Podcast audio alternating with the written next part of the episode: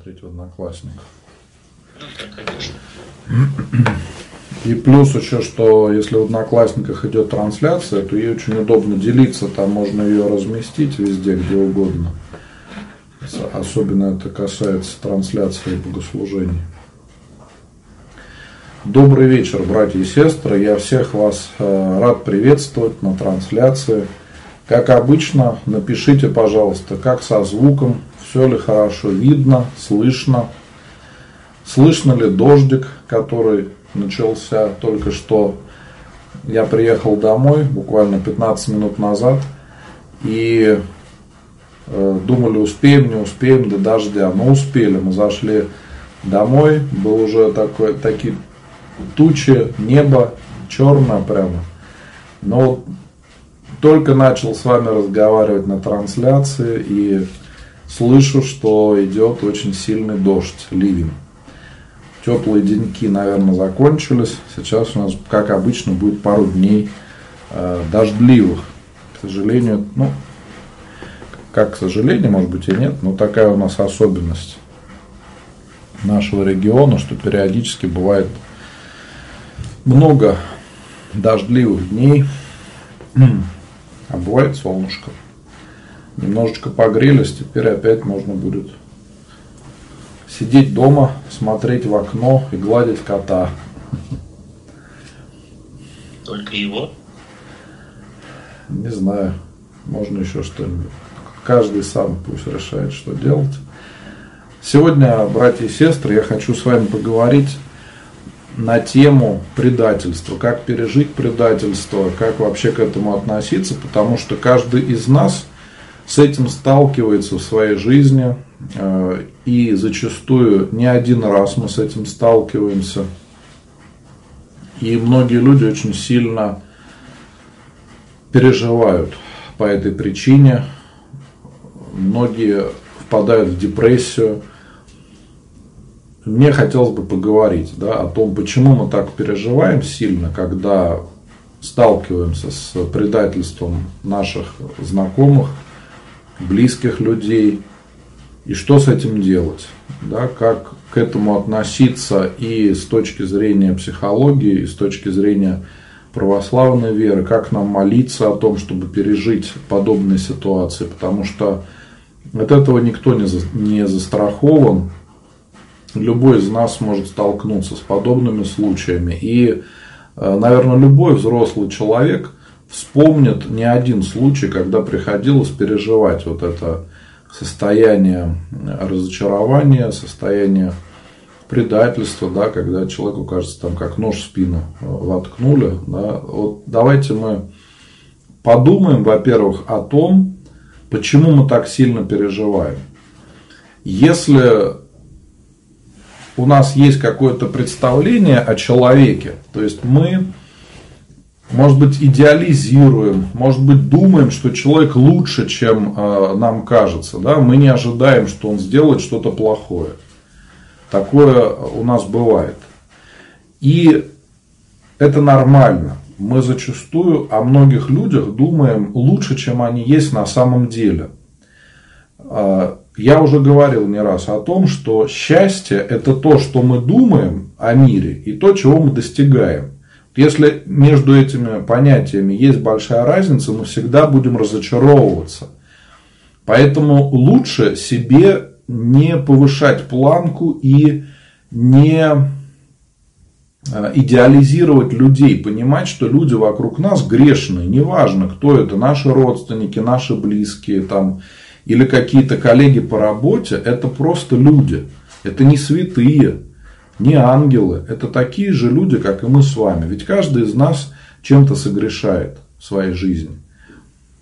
Если мы понимаем, что люди, которые нас окружают, это тоже люди грешные, они могут ошибаться, могут совершать какие-то нехорошие поступки. Я не говорю о причинах, Почему люди так поступают? Я не говорю о том, хорошо это или плохо, потому что это данность, это есть.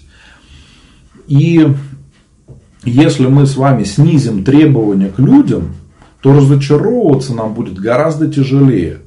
Мы будем понимать, что ну, человек грешный, он может ошибиться, все, что хочешь, может произойти. Он, может быть, не специально это делает, но натура у человека такая. Во-первых, надо снизить требования к людям. Если мы с вами снизим требования к людям, то и разочарование не будет происходить, потому что мы уже предполагаем, что такое возможно. Следующий момент. А, когда происходят какие-то вещи, которые нас не касаются, то мы об этом не переживаем зачастую. Допустим, если мы знаем, что кого-то обманули и не дали зарплату, мы не переживаем. Мы видим, ну да, обманули человека, да, плохо, нехорошо, сталкиваемся с этим, бывает, да. Но совсем другое дело, когда это нас касается, и когда нам не выплатили зарплату, или уволили, или сократили. Это уже совсем другая история, когда она касается нас или наших близких. Тут мы уже можем возмущаться, ругаться и тому подобное, начинаем переживать. И опять же, надо разделять, э, во-первых, то, что относится к нам или нет. Понятно, что то, что к нам не относится, мы зачастую не переживаем. Да? Посмотрите новости, каждый день мы с вами видим какие-то несчастные случаи, какие-то нехорошие факты, но мы из-за них э, не волнуемся и не переживаем, потому что нас это не касается. К сожалению, такова данность нашей жизни, что мы привыкли к тому, что всегда что-то в мире происходит. И следующий момент. Если кто-то позволяет да, такой поступок в отношении нас, из-за которого мы переживаем, надо смотреть. Если человек, может быть, не имеет к нам отношения, да, там, мы не ждем от него ничего, не знаю, там бомж какой-то взял и что-то нехорошее вам сделал, там обозвал вас, может быть, еще что-то, да, вы, наверное, не будете переживать, но там бомж есть и есть. Он живет в своем мире, вы в своем, и вы как бы не пересекаетесь. Иногда такое возможно, но вы не будете из-за этого волноваться. Э, коллеги по работе, с которыми мы сталкиваемся регулярно, это люди, которые ближе к нам находятся, но тем не менее это не наши родственники. Мы понимаем, что с этими людьми мы работаем, выполняем какие-то задачи, и мы понимаем, что они могут в силу каких-то своих интересов сделать нам какую-то подлость. Э, написать жалобу на нас, э, пожаловаться начальству, даже, может быть, оклеветать, для того, может быть, чтобы занять нашу должность, для того, чтобы, может быть, получить какую-то премию, а нас, чтобы ее лишили, может быть, просто из вредности, чтобы самоутвердиться или что-то еще. Но мы, в принципе, ожидаем, что на работе такие ситуации могут быть. И мы э, зачастую не очень переживаем из-за того, что это происходит. Да? Конечно, это может быть неприятно, но как-то мы можем жить дальше. Но гораздо страшнее, когда происходит э, предательство от людей, которым мы полностью доверяем и которых мы любим. Вот здесь всегда переживается это больнее всего, особенно когда люди прожили много лет вместе, да, и оказывается, что было какое-то предательство. Причем, э, конечно, самое серьезное, о чем можно говорить, это измена супружеская или когда вообще человек живет на две семьи, и один из супругов узнает об этом через много лет, да, и оказывается, что это действительно было такое двуличное поведение – и всегда это очень больно, потому что это от близкого человека, которого мы любим, которого э, э, привыкли видеть другим совершенно. Многие не могут пережить. И хочу сказать, что измена – это одна из причин, когда допускается развод. То есть даже если люди венчались, но произошла измена, то церковь по человеческой, так скажем, слабости допускает в этом случае развод. Но опять же, нам надо понимать, э, какая это ситуация, то есть разобраться, что произошло. Э, и причем не договорил, да, что бывает разное. Самое, что первое нам приходит на ум, это супружеская измена, да. Но кроме того, может быть так, что один из супругов, допустим, взял кредит и не сказал об этом другому и проиграл все деньги где-нибудь в казино. Тоже такое бывает. А, и оказывается, что квартиру заложили уже, да, а денег нету. Много э, еще каких-то фактов можно приводить. И все случаи, когда происходит то, что мы считаем предательством, то есть когда человек не считается с нашими интересами, когда он делает только так, как ему хочется. Зачастую это основано на утаивании чего-то, на какой-то непорядочности, на обмане. Это чаще всего греховное поведение. Тяжело, наверное, найти такой случай предательства, который бы не являлся грехом. То есть, опять же, это идет от нашей человеческой природы. Любое предательство это является грехом. Э, и относиться к этому надо как к греху прежде всего. Из-за чего мы не можем простить? Да? Причина чаще всего в нашей гордости, потому что э, мы думаем, что вот мы хорошие люди, да, с нами не должно ничего плохого случиться. Но если такое происходит, особенно от близких людей, Стас, за одноклассниками следите, пожалуйста. Я уже просил э, банить неадекватных э, там пришли какие-то душевно больные ребята, э, надо разобанить. Вот. Хорошо, так вот, э, когда мы видим факт предательства, то надо понимать, что все это идет из-за нашей греховной природы. Кроме того, мы не можем простить точно так же из-за того, что мы с вами люди грешные. Как я уже объяснил, да, нам кажется, что мы хорошие, с нами не должно плохого ничего случиться, мы живем, никому зла не делаем, значит все должно быть хорошо. Мы ждем справедливости, но справедливости в этом мире нету. Не надо искать справедливости, потому что если бы Господь нас по справедливости судил, то мы бы уже давно не жили. Но Господь нас терпит, и милует за наши грехи. Вот даже какие-то э, балбесы пишут вот в одноклассниках, да, глупости какие-то. Но тем не менее Господь терпит даже вот таких э, полулюдей, полуживотных, которые живут инстинктами, которые не могут э, пройти мимо, могут только зайти, там пакости какие-то написать. Вот. Э, то есть явно это люди, обделенные мозгом, да, но Господь терпит даже таких, понимаете?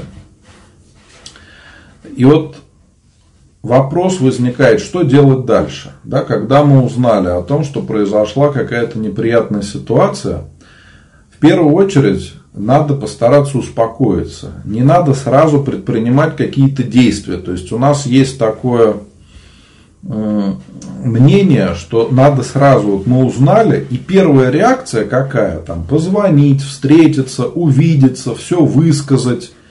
Не надо этого делать. Надо самое главное успокоиться, хотя бы э, прийти в себя, да, немного. И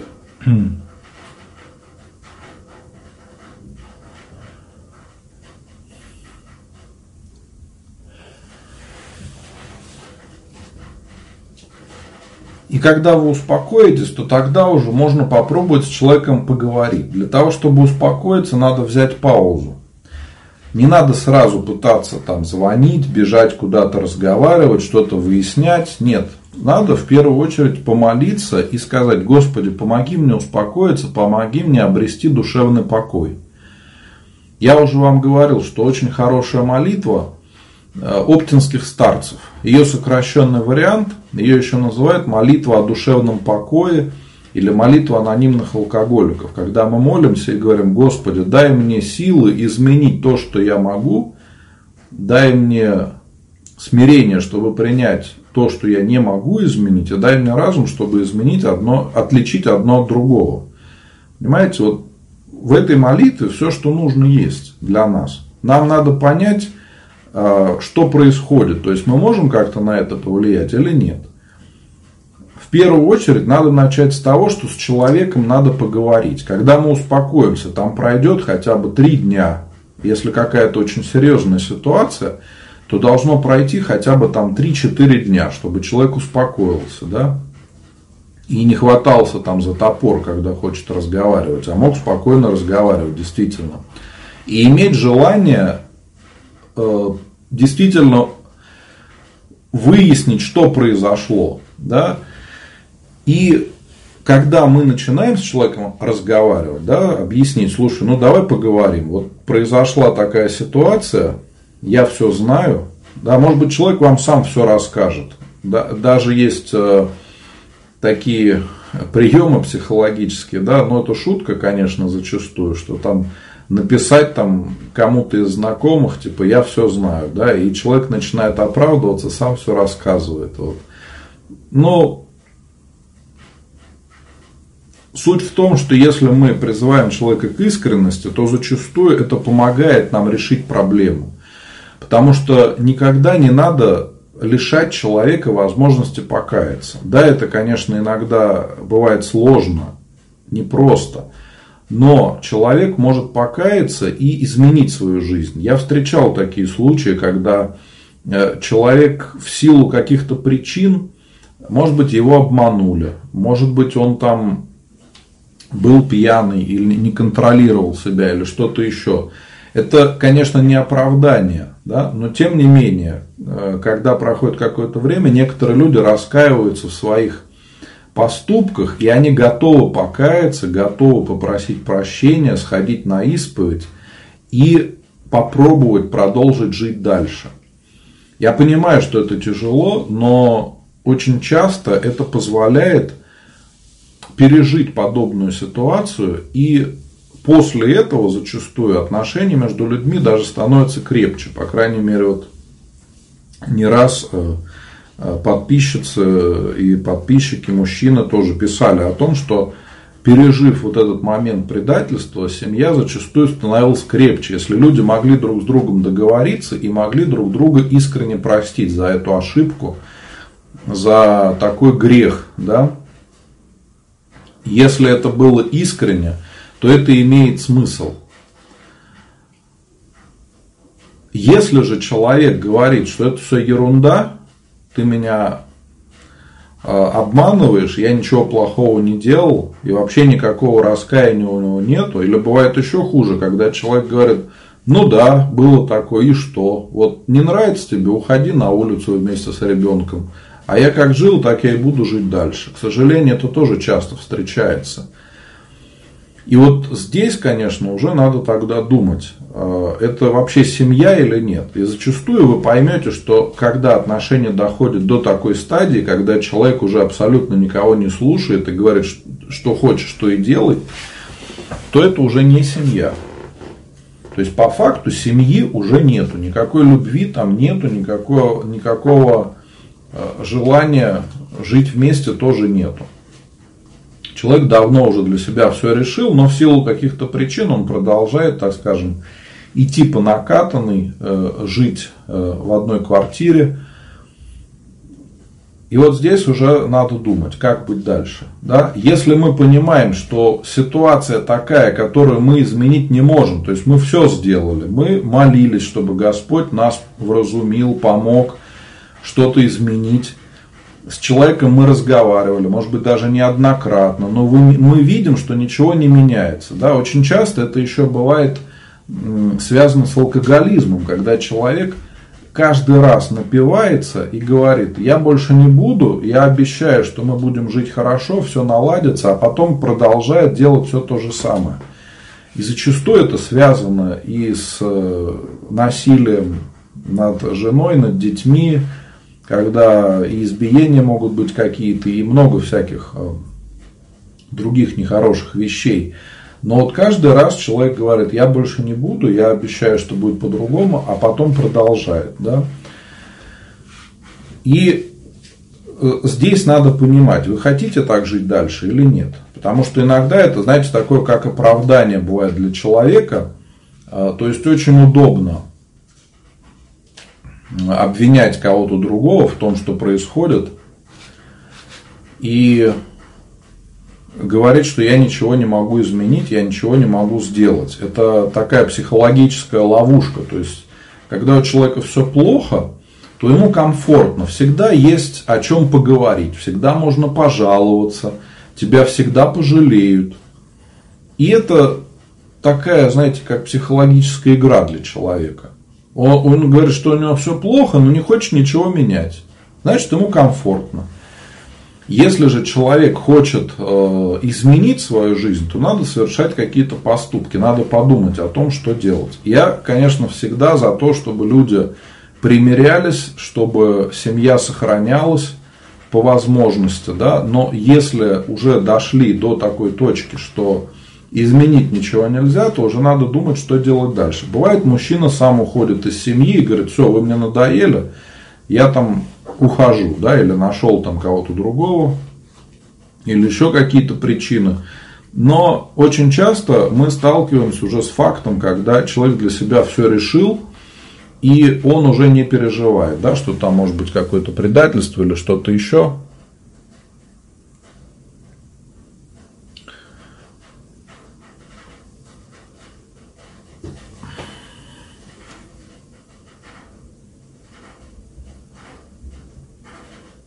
Стас плохо следит за комментариями, приходится мне отвлекаться на одноклассники. Батюшка, они у меня прямо открыты. Перед ними они Стас, вы, вы когда э, баните людей, то надо не только банить, но еще и удалять, удалять их комментарии. Там ставите галочку и удаляете все комментарии. Так вот, э, братья и сестры, когда мы понимаем, что уже все плохо, да, изменить ничего нельзя, то надо думать, как жить дальше.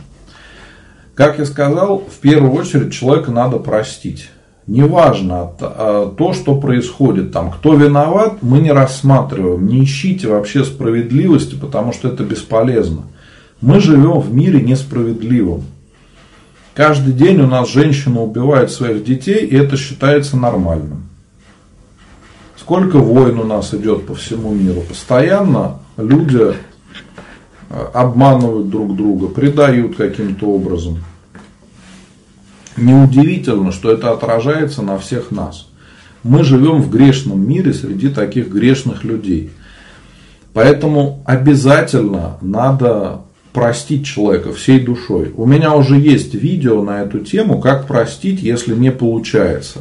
Очень хорошее видео, я там подробно все объяснил как это надо делать, для чего это надо делать. Да, сейчас я постараюсь э, кратко об этом рассказать, но немножко с другим акцентом. Да, не просто как нам простить, а как жить дальше, как нам пережить вот этот момент предательства. Да. Во-первых, надо понять, что не надо искать виноватых. Наша гордость, она заставляет нас жить так, чтобы мы всегда были правы, чтобы мы ни в чем не ошибались. Но это невозможно. И надо понять, что если произошла такая неприятная ситуация, то это не конец света. К сожалению, это наша человеческая натура, человеческая жизнь, что мы сталкиваемся регулярно с предательством, и это не является чем-то необычным. Вспомните, что Иисуса Христа предал его ученик. Иуда, когда а, фактически предал Христа, и благодаря Иуде Иисуса Христа распяли. Ученик ближайший, который был рядом со Спасителем, долгое время ел с ним из одной тарелки, предал его. Апостол Петр, который э, был рядом со Христом, и который говорил, что Господи, я всегда буду с тобой, предал Иисуса Христа. Три раза отрекся от него. Если мы видим, что Иисуса Христа, Сына Божьего, предавали, то чего нам ждать? Неужели к нам будет другое отношение? Мы зачастую надеемся на какое-то особое отношение, но забываем, что мы с вами такие же люди, как и все остальные, и э, просто неразумно надеяться на что-то другое, потому что ну, есть как законы физики, они работают независимо от того, а, мы их знаем или не знаем. Здесь вот кто-то в комментариях написал, да, что вообще никому нельзя верить, надо только Богу верить и себе. Я с вами не согласен. Надо понимать, конечно, что такие риски есть, понимать, что такое возможно, что такое в нашей жизни происходит – но это не значит, что надо вообще перестать доверять людям и никому не верить. Это тоже будет неправильно. Э, мне хочется о другом все-таки сказать. Вот как пережить эту проблему, чтобы не впасть, не впасть э, в депрессию и не впасть в уныние, потому что это очень серьезные такие проблемы могут быть, в том числе и со здоровьем. Да? Поэтому для нас крайне важно простить человека и жить дальше. Я понимаю, что когда человеку больно, то он говорит, да как я могу это простить? Но вы поймите, что обида, она вредит только нам. Не тому человеку, который нам сделал больно, предал нас или что-то еще нехорошо поступил, а обида, она нам вредит. Только нам. Обида, как ржавчина, мы ее можем даже не замечать, но она изнутри нашу душу разъедает постепенно – и потом приводят к каким-то проблемам. Сейчас ученые говорят, что некоторые виды обиды, гнева приводят к болезням, в том числе и к онкологии. И сейчас вот бывают такие случаи, когда люди мне начинают рассказывать свои жизненные истории, и я спрашиваю, что у вас, наверное, есть какие-то уже болезни, да, или нет? И люди говорят, да, батюшка, уже есть, все, уже плохо. То есть надо понять в первую очередь, что если мы впадаем в этот грех гнева, осуждения, обиды и тому подобного, то мы вредим себе. Причем вредим реально. Не какие-то это красивые слова о том, что мысль материальная и тому подобное. Мы действительно себя разрушаем, потому что любой грех, он нас разрушает. Я думаю, вы прекрасно знаете этот механизм, да, что если человек впал э, в какой-то гнев или раздражение, у него давление поднимается, он не может спать, не может есть. И э, нам кажется, что если произошла такая ситуация в нашей жизни, то что-то изменилось. Да ничего не изменилось. Понимаете? От того, что вам кто-то причинил зло, вы не изменились, вы такой же человек, какой и был. Это надо понимать, что если вас кто-то предал и вам сделал какое-то зло, то это не какой-то ваш грех, вы ни в, чем не провинились. Да, бывает, конечно, что мы тоже в чем-то виноваты, у нас есть какие-то свои недостатки, такое да, бывает, не спорю. Но вы поймите, что зачастую не надо себя грызть и говорить, что вот я в чем-то виноват, я что-то сделал не так, это иногда абсолютно неверно. И это нас вводит в большое заблуждение. Поэтому нам надо понять, вот ситуация случилась, это уже есть, это факт. Нам надо принять то, что это есть. Нам может это нравится, не нравится, это не важно, не о том речь. Просто надо принять то, что жизнь такая, какая она есть. То, что случилось, оно уже случилось. Изменить мы этого не можем. Мы пытались изменить, да, там молились, разговаривали, попытались максимально повлиять на эту ситуацию. Не получается. Если не получается, возникает вопрос, как жить дальше? В первую очередь успокоиться, простить. Пройдет время, эта боль, она утихнет. Да? Но как простить? Вот вижу уже в комментариях, люди говорят, а не получается, как простить? Да?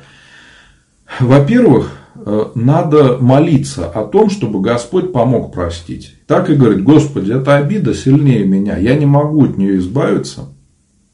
И, конечно, исповедоваться, идти на исповедь и говорить, я не могу простить этого человека, я не могу принять то, что произошло. И молиться, чтобы Господь помог. И еще очень хорошо помогает молиться за обидчиков. Если вас кто-то предал или сделал вам какое-то зло, молитесь за этих людей каждый день. Может быть, оно кажется очень странным, но я сам проверял в своей жизни, что если какой-то человек тебе сделал зло, то надо за него молиться. Тогда и тебе становится легче, ты можешь его простить. И иногда бывает так, что когда мы искренне человека прощаем всей душой, отпускаем, принимаем ситуацию, отпускаем, смиряемся, и бывает так, что человек к нам приходит и просит прощения. Тоже такое бывает. Вот спрашивают, можно ли своими словами? Можно своими словами. Почему нет? А молитва – это разговор с Богом. когда мы с вами молимся по молитвослову, нам так легче, нам не надо придумывать какие-то слова, мы можем уже молиться теми словами, которые, э, которыми молились святые люди зачастую. Но мы можем и своими словами что-то сказать. Иногда эта молитва нам помогает. Понимаете, вот когда приходим и говорим, Господи, вот я как маленький ребенок, обиделся, я не могу простить. Что мне делать? Наставь меня, дай мне силу, подскажи, как быть? И вы увидите, что после такой искренней молитвы вам станет легче. Вот такая молитва, которая идет от сердца, когда вы скажете, да, что у вас на душе и попросите помощи Божией, она может вам дать гораздо больше пользы, чем если вы будете стоять и читать Акафист, и ни слова там не понимать, особенно если будете читать на церковнославянском, и половину там не поймете. Поэтому я считаю, молиться надо и по молитвослову, и своими словами сочетать. Это очень важный момент. И, конечно, если вы будете делать это регулярно, то вы увидите, что Господь вам поможет. Я еще не встречал в жизни ни одного случая, чтобы Господь человека обманул. Люди могут обмануть, но Бог никогда не обманывает. И если мы к Нему обращаемся всей душой, искренне, Он нас никогда не предаст и никогда не обманет. И если мы просим у Бога сил, Он нам эти силы дает. Если мы просим у Бога вразумления, Он нам вразумление дает. И подсказывает нужные слова. Чем больше веры в это, тем больше Господь нам поможет. То есть, если мы с вами молимся так, авось, ну, вдруг чего-то там получится, да, то, конечно, и результат будет такой же. Но если мы обращаемся к Богу как к любящему Отцу всем сердцем, понимаем, что больше нам некому обратиться, то Господь нам всегда отвечает на нашу молитву. Потому что мы, как православные люди, должны все ситуации э, воспринимать как православные. Не с какой-то точки зрения там, справедливости, э, с точки зрения возмездия, что вот, надо человеку отомстить за то, что он сделал. Нет. Надо прощать. И поверьте мне, что Господь сам тогда все расставит на свои места. Пройдет время, и если надо, Господь сам все решит, так как мы с вами даже и не сможем решить. Самое главное – жить дальше. Да? Вот тут задавали уже вопрос в комментариях, такой писали, да, что а, а не хочется жить, нету желания жить, просто по инерции человек живет – это из-за того, что вы находитесь в состоянии уныния, то есть вы до конца еще не простили, и поэтому у вас э, подобное состояние, нежелание жить. Вообще это один из признаков депрессии и уныния. Еще раз говорю, надо понять, что вот то, что произошло, это произошло. Мы изменить это уже не сможем. Надо просто это принять. Вот это случилось, все. Это не изменить. Надо жить дальше зачастую есть дети, которые никуда не делись, они также вас любят, и о них надо заботиться. Разве это не причина для того, чтобы жить? Зачастую вы все равно остаетесь человеком, как и были, и у вас остается там своя работа, какие-то свои интересы, друзья. Они же вас не предали, они же остались. Продолжайте жить, общаться с ними. Ищите новых знакомых, которые, может быть, вас поддержат. Вот у нас сейчас очень помогает э, чат в WhatsApp у нас есть. И иногда люди, когда рассказывают о том, что у них происходят какие-то страшные проблемы в жизни, я предлагаю добавиться в чат, и там люди друг другу помогают, оказывают поддержку. Это и молитва, и э, доброе слово хотя бы. Иногда, знаете, доброе слово помогает э, лучше, чем какой-то там психолог. Или даже просто, если человек может высказаться, его выслушают и подскажут, может быть, что делать. Иногда это помогает лучше, чем какие-то другие вещи. Просто забота, да, когда человек понимает, что на него действительно обратили внимание и хотят помочь, а не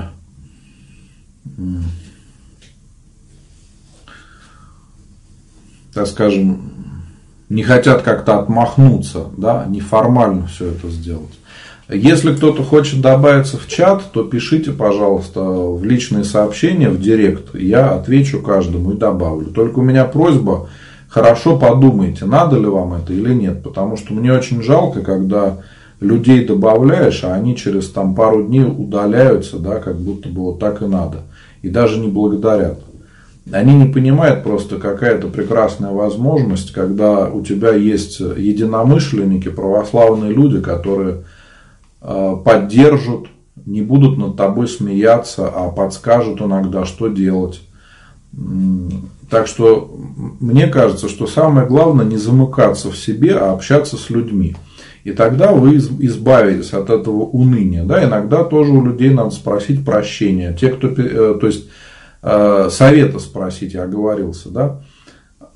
спросить, а как вы пережили эту проблему? Потому что зачастую те люди, которые уже прошли через это, они могут подсказать, что делать, да, как они с этим справлялись.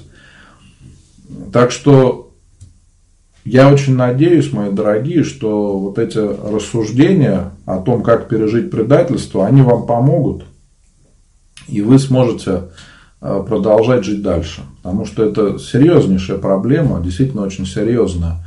И зачастую ее никто не может решить, потому что душой человека занимаются или священники, или психологи. Но психологи зачастую стоят очень больших денег, и у них цель не помочь человеку, а получать ежечасовую оплату за свои услуги. И они человека могут годами держать в каком-то состоянии, чтобы он регулярно платил да, за вот эту помощь священники помогают во славу Божию.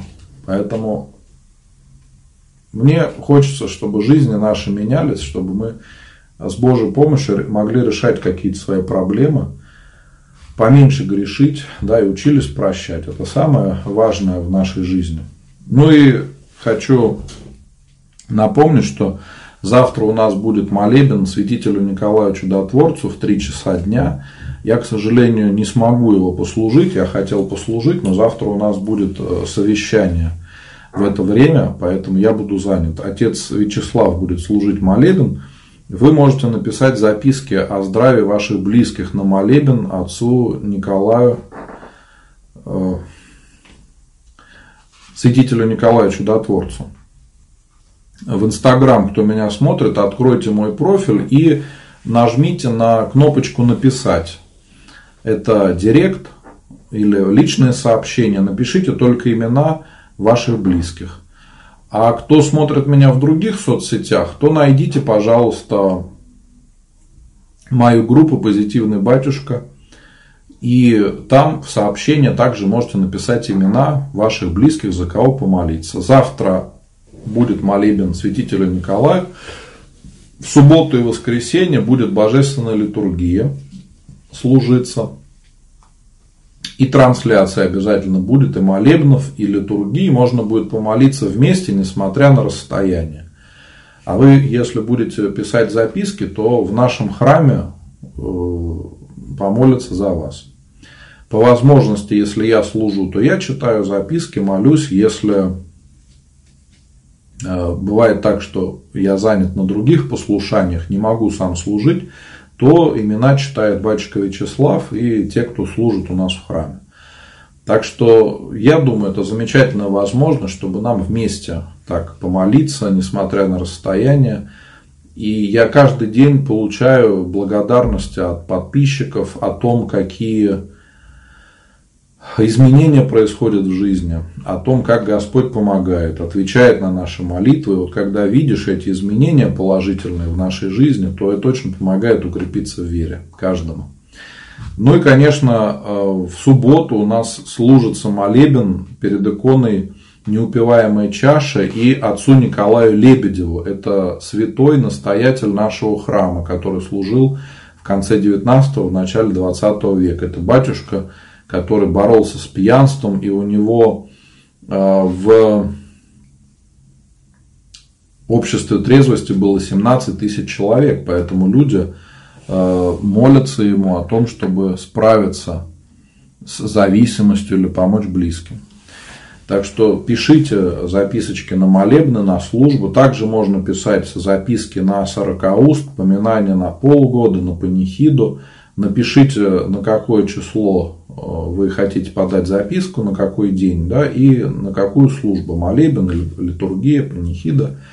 И обязательно помолимся. И еще хочу сказать, что у меня много очень ответов сейчас есть в ТикТок. Так что, кто пользуется этой соцсетью, то подписывайтесь на меня в ТикТок. Там очень много ответов есть.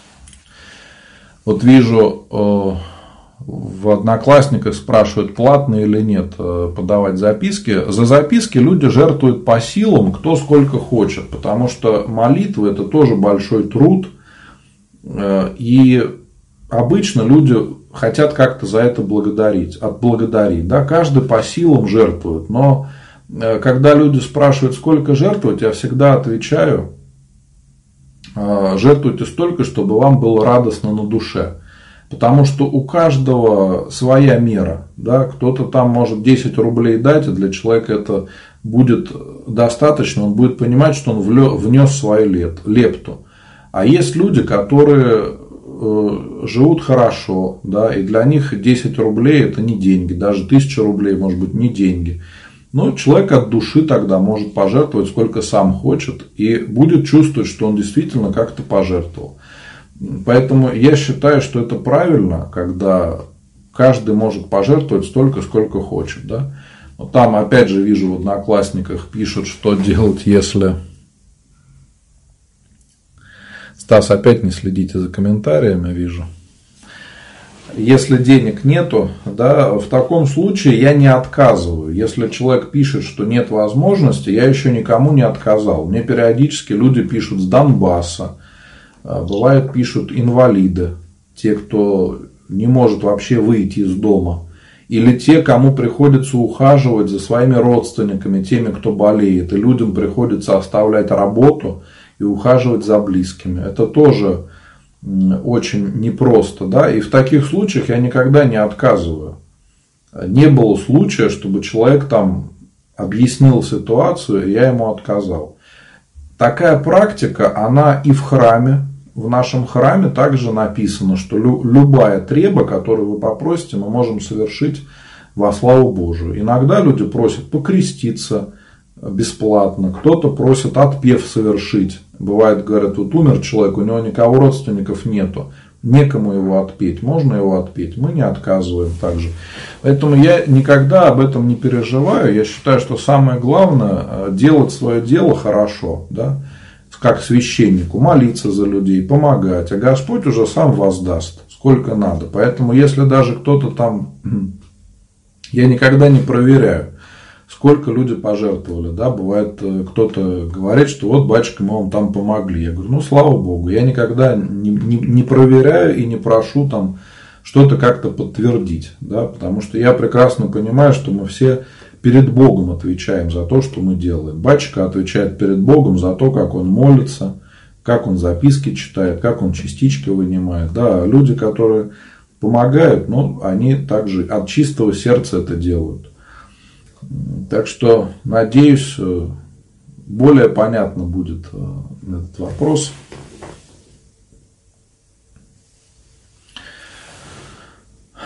Так, вот пишут, да, что очень нравится колокольный звон. Спаси Господи, да, колокольный звон оказалась очень удачная идея.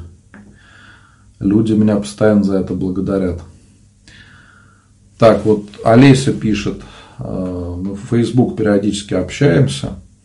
Часто психологи советуют клин клином вышибать и поступать так, найти кого-то другого для утешения. Я лично против таких советов, только молитва Богу, Богородице и святым. Ну, конечно, эти советы, они не работают, понимаете? У психолога нет задачи вам помочь. У психолога есть задача заработать денег зачастую, и поэтому он будет предлагать те варианты, которые приведут к еще большим проблемам. И если э, случилась беда, да, и, допустим, случилась супружеская измена, то пытаться решить эту проблему, найдя себе кого-то другого в отместку, да, это не решит проблему. Обида никуда не уйдет, злоба никуда не уйдет. Просто вы впадете в такой же грех. Вот и все. Грех блуда. Да? И грех, грех грехом никак нельзя вылечить. Грех можно вылечить только через покаяние и молитву. Даже если не вы совершили э, этот грех, да, то избавиться от него можно только через покаяние. Но представьте, если мы все будем мстить Э, так, как нам кто-то совершил какое-то зло, то что тогда будет? Мы будем все только больше и больше грешить. Один человек согрешил, хорошо, значит и второй должен согрешить. Другой еще согрешил, и он должен согрешить. И все будут только больше больше э, погружаться вот в это болото греха. И ничего хорошего из этого не будет.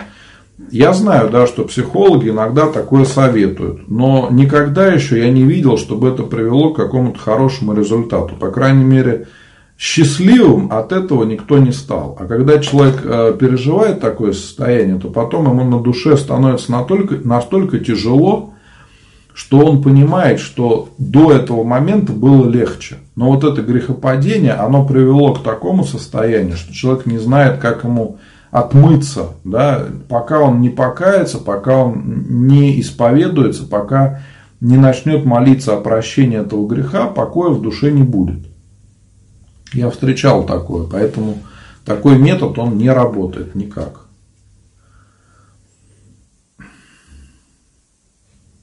Стас, есть э, вопросы?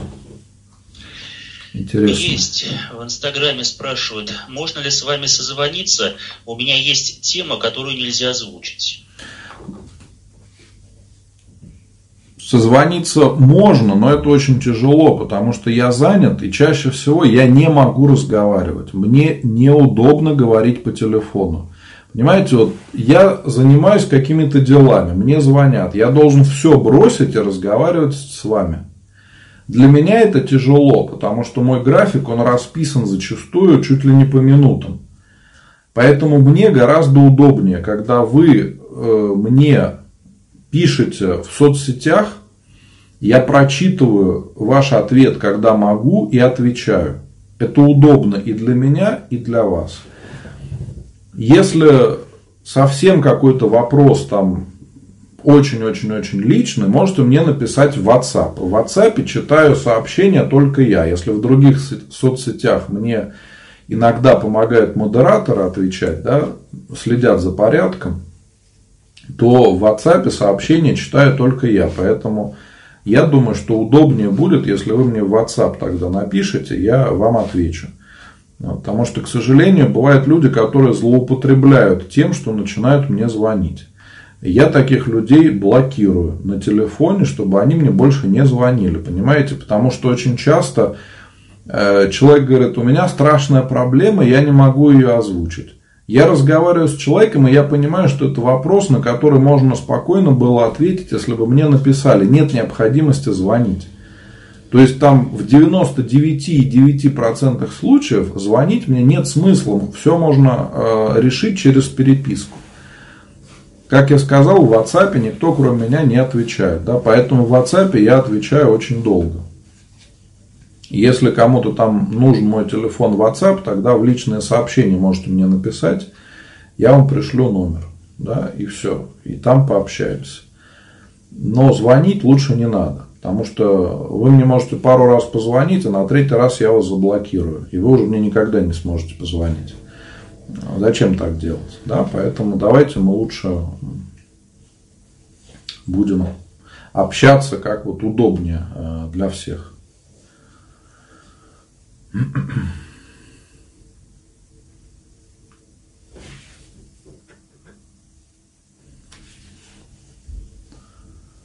Стас, еще есть какие-то вопросы? Есть. Пишут. Доброй ночи. Вы уж меня простите, но дело в том, что я не могу нормально, как и к какой иконе мне молиться перед причастием, и как правильно поступить, и как правильно исповедоваться вечером. Напишите мне, пожалуйста, в личное сообщение э, в Инстаграм в директ, откройте мой профиль и нажмите кнопочку «Написать». Я вам отправлю ссылочку на статью, как готовиться к причастию и как вообще научиться молитве. У меня есть хорошее видео на эту тему.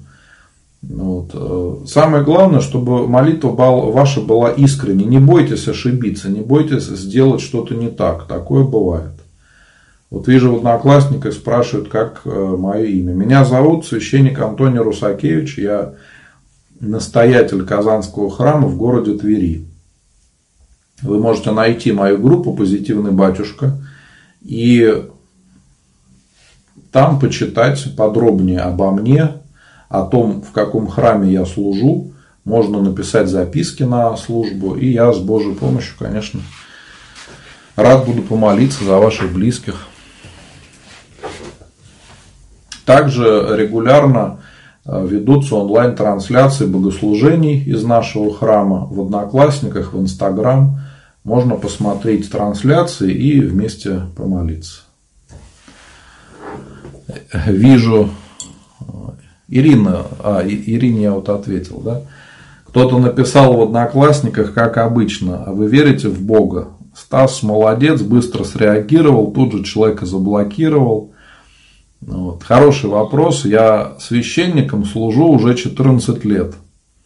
В 2006 году я стал священником, и вот в сентябре будет 14 лет, как я служу Богу и людям. Да? И вот задают вопрос, верю ли я в Бога.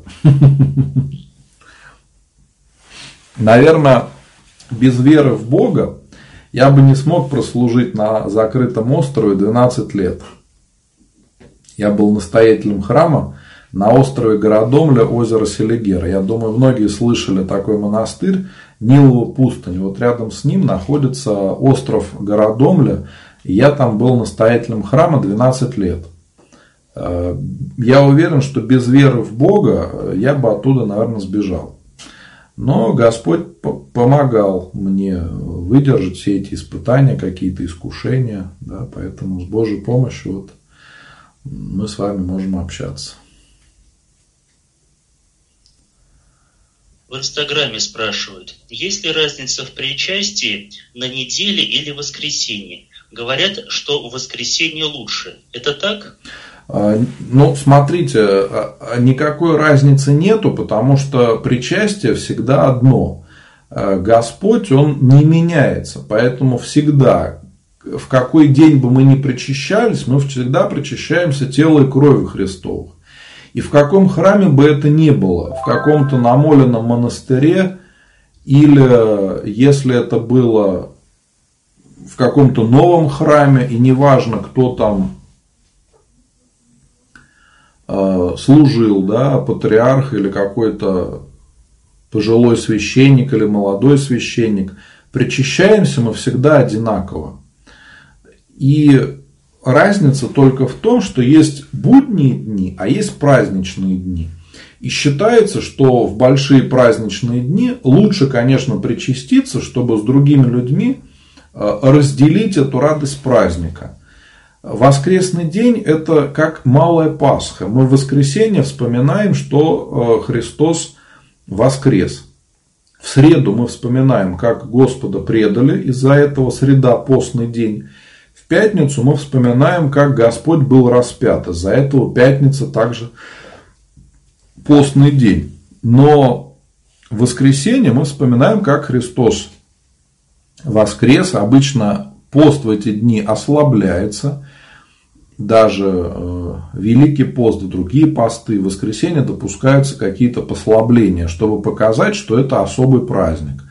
Ну, поэтому люди считают, что желательно каждое воскресенье причащаться. Но если вы э, не можете прийти в храм в воскресенье, допустим, работаете или еще какая-то причина, то вы можете прийти в храм на неделю и исповедоваться, причаститься в будние дни. Мне даже больше нравилось всегда причащаться в будние дни, потому что меньше людей.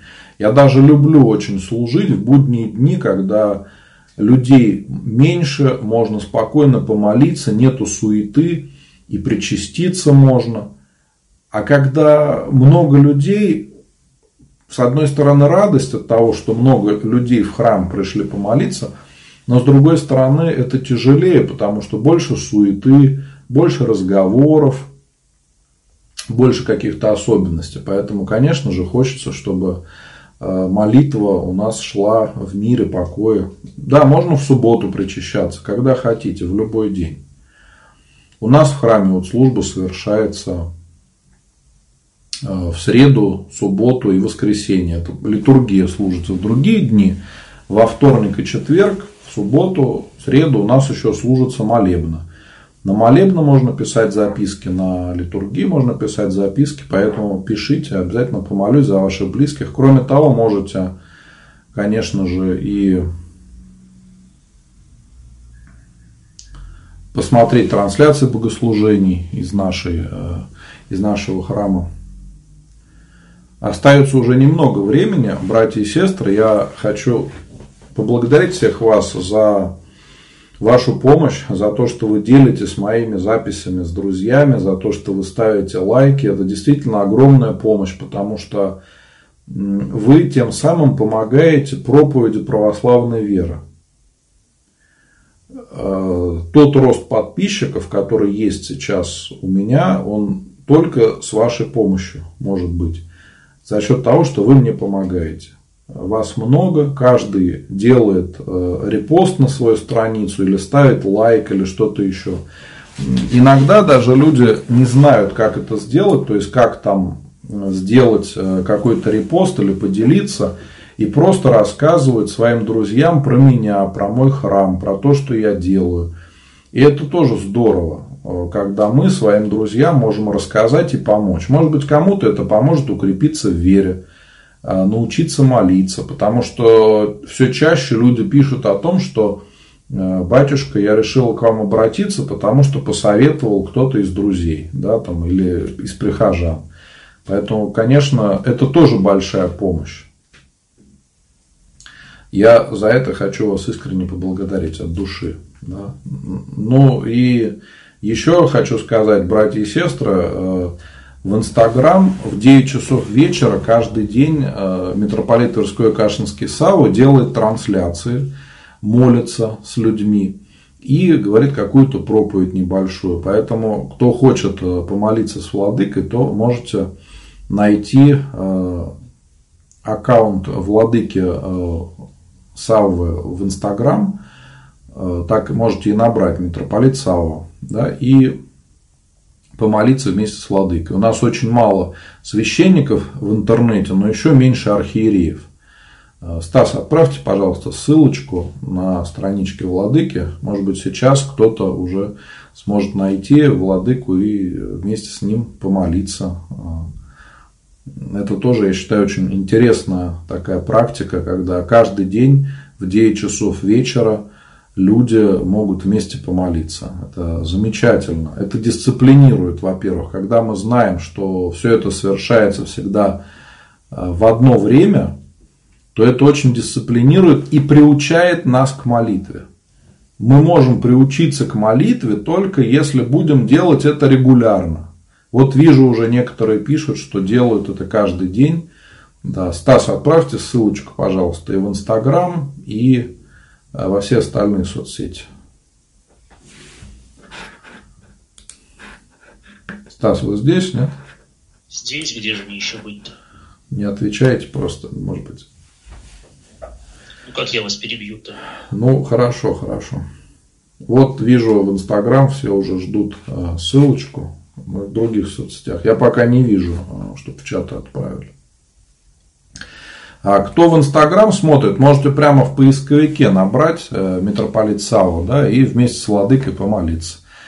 Я помню, на день рождения э, владыки разместил пост, что у владыки день рождения, э, и подписчики пошли владыку поздравлять. Многие подписались. Да, так что это тоже, так скажем, хорошая помощь друг другу, когда мы рассказываем о том, что делают другие люди в интернете. Мы тем самым помогаем проповеди православной веры.